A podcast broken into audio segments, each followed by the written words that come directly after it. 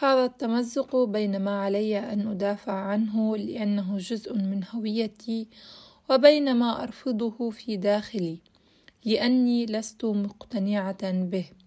هذا التمزق الذي ورثته من بيئتي التي ظلت تمدني بتناقضات طيلة الوقت. التناقضات التي تبدو أني سأقضي حياتي وأنا أحاول التصالح معها أو التنسيق فيما بينها ويا أهلا وسهلا فيكم بحلقة جديدة وبكتاب جديد. اليوم روايتنا حتكون رواية كريسماس في مكة للكاتب أحمد خيري العمري. بتعرفوا أنتو بحلقات سابقة حكيت عن روايتين للكاتب أحمد خيري العمري.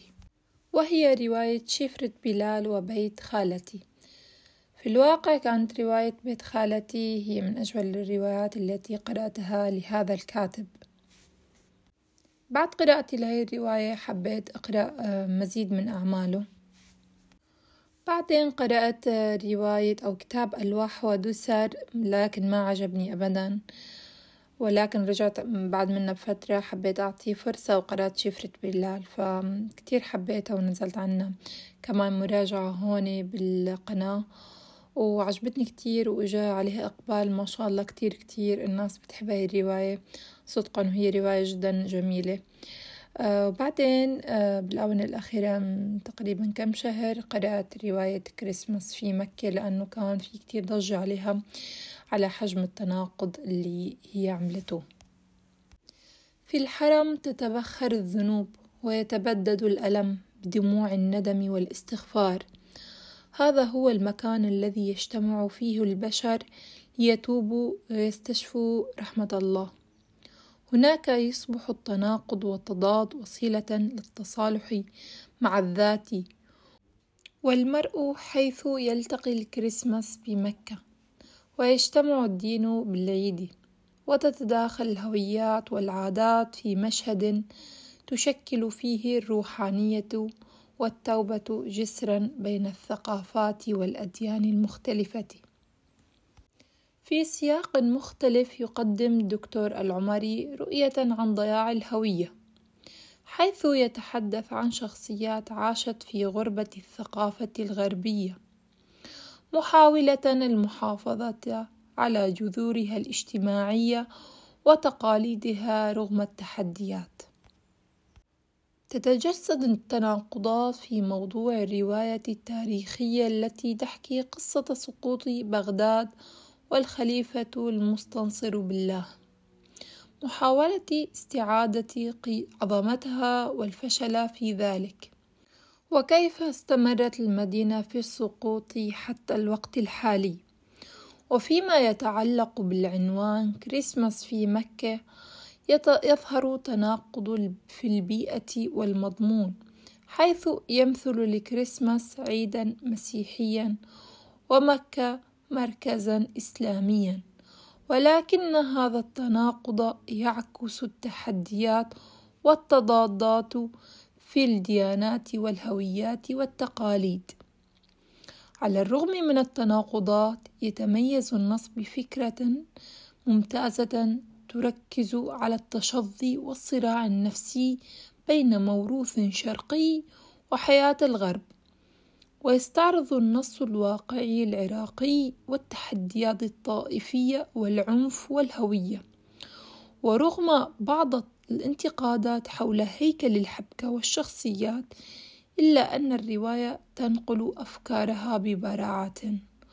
وتقدم رؤية شاملة عن التناقضات والتحديات التي تواجه المجتمعات المعاصرة عن الرواية اتخذ الكاتب أسلوب تقسيم الشخصيات إلى فصول. كل شخصية تتحدث بلسانها وأسلوبها. والحق أن العمري نجح ببراعة في القفز والتنقل بين الشخصيات والأزمنة. والحديث عن الصراع النفسي بداخلهم. وأزمة الهوية كما أردفت مسبقا في ظل الاغتراب.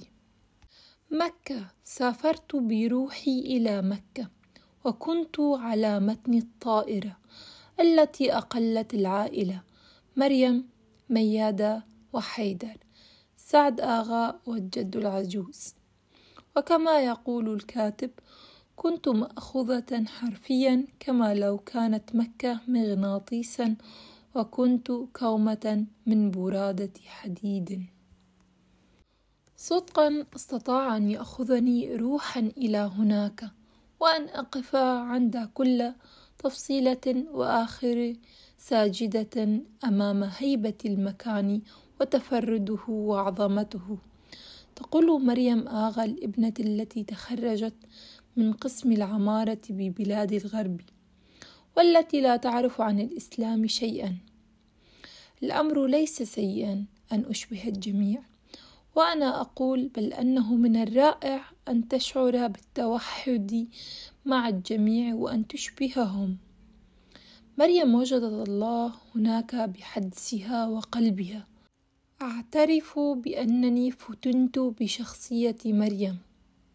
عندما انتهيت من الرواية أجدني أردد. حتما إن كنت تبحث عن الله فلن تجده في مكة فحسب. فالله في داخلنا وفي كل الأماكن. هنالك رحلات تعود منها بوجه غير الذي ذهبت به. هذا ما حدث مع أبطال الرواية في هذه الرواية. درجة جمال أي شيء يمكن أن تقاس بقدرة هذا الشيء على إلهائك عن هاتفك. على الأقل هذا هو مقياسي للأمور. أؤمن بأن الأبنية تشعر باختلافات اليوم. شيء ما في علاقة الشمس والظلال معها يرسم مزاجها. كانت رواية جميلة بسيطة فيها كتير من الصور والتعبيرات والإشارات. ناقشت للصراحة مواضيع جدا جريئة وهي طريقة أحمد خيري العمري آه، بكتابته. بيتناقش عدة مواضيع خلال رواية. وهي صراع الهويات الغربة وتأثيرها على الشخص. المشاكل العائلية والنفسية والشقاقات والنزاعات آه، ما بين التعصب والتشدد وبين الاستهتار والمراوغة.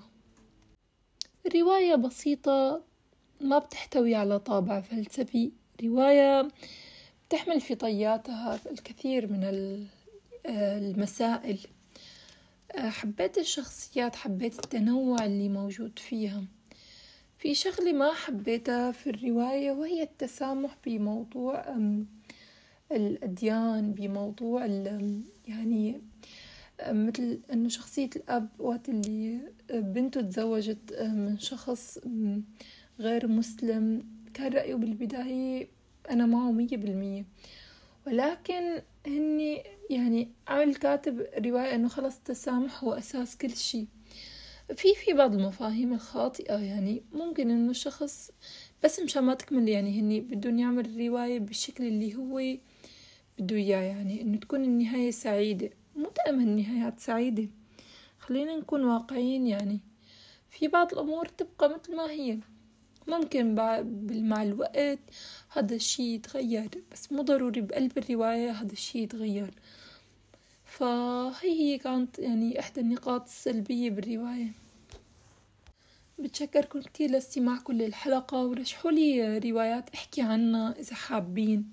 وشو رأيكم بهي الرواية إذا كنتوا قارئينها من قبل؟ بتمنى لكم بقية نهار سعيد وبأمان الله.